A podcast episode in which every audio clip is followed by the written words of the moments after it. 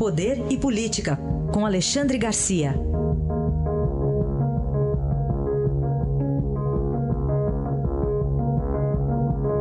Alexandre, bom dia.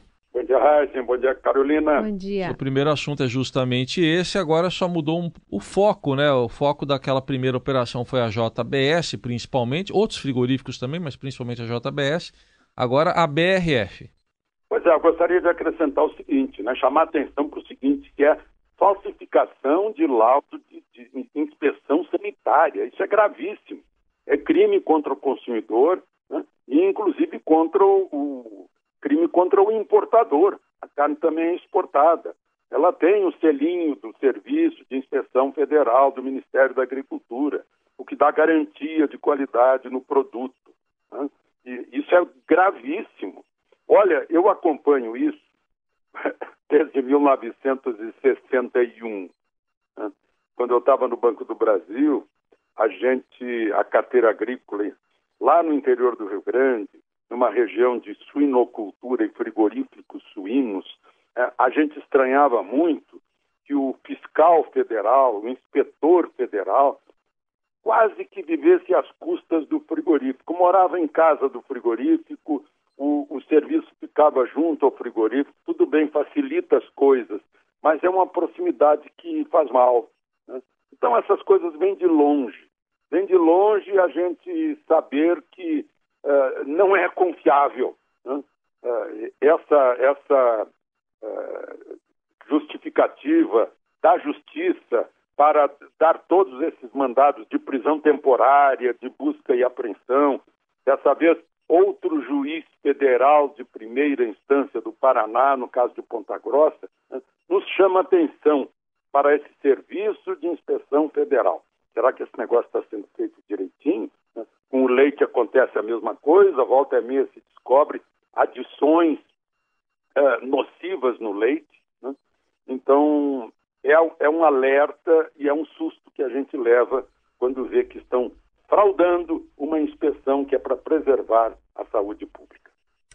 Agora, a gente sabe que é, a agropecuária ajudou a tirar o Brasil da recessão, mas o que devemos exatamente a pois é. agropecuária? É. Vejam só, por que, que acontece isso aí com os frigoríficos? Porque onde está rolando mais riqueza, mais dinheiro, né? JBS aí envolvida num monte de problema, se tornou uma gigante, é a produção de alimentos. O Brasil está descobrindo isso. Né? Graças à, à, agropecuária, o Brasil é, é, foi, aí um dos campeões de exportação de carne do mundo.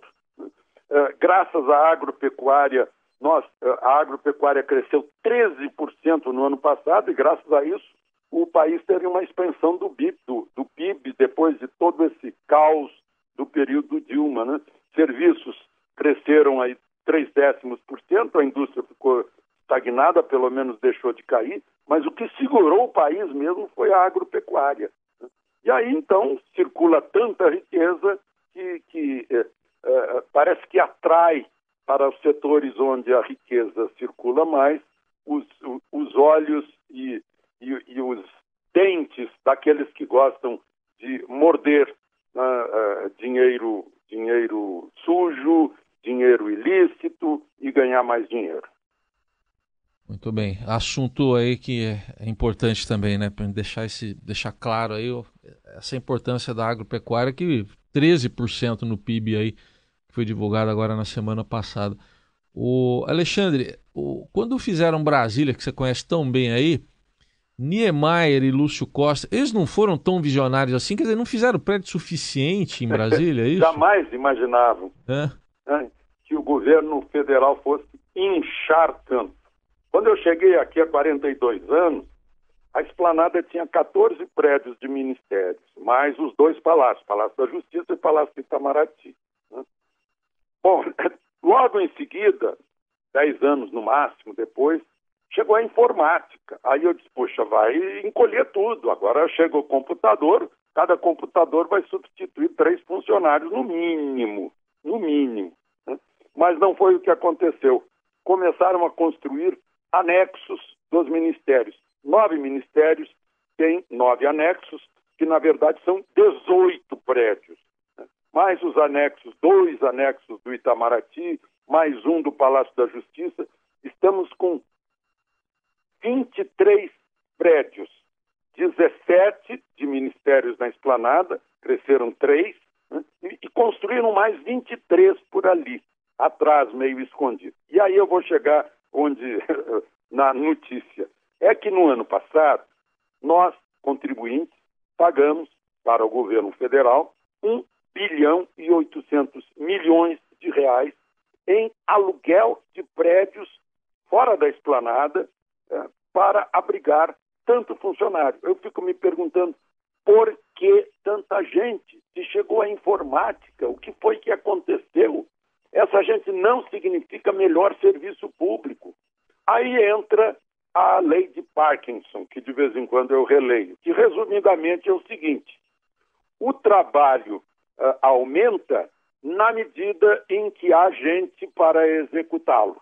Ou seja, primeiro tem gente, agora vamos inventar o trabalho para dar trabalho para essa gente. Então a gente inventa burocracia.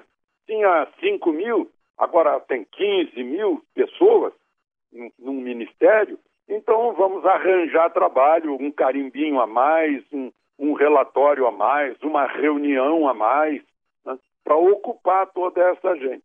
Infelizmente é isso que nós estamos pagando, e aí vem, vem a tradicional pergunta: é o Estado a serviço do povo ou o povo a serviço do Estado? A resposta já está na própria pergunta. Alexandre, obrigado. Até amanhã. Até amanhã.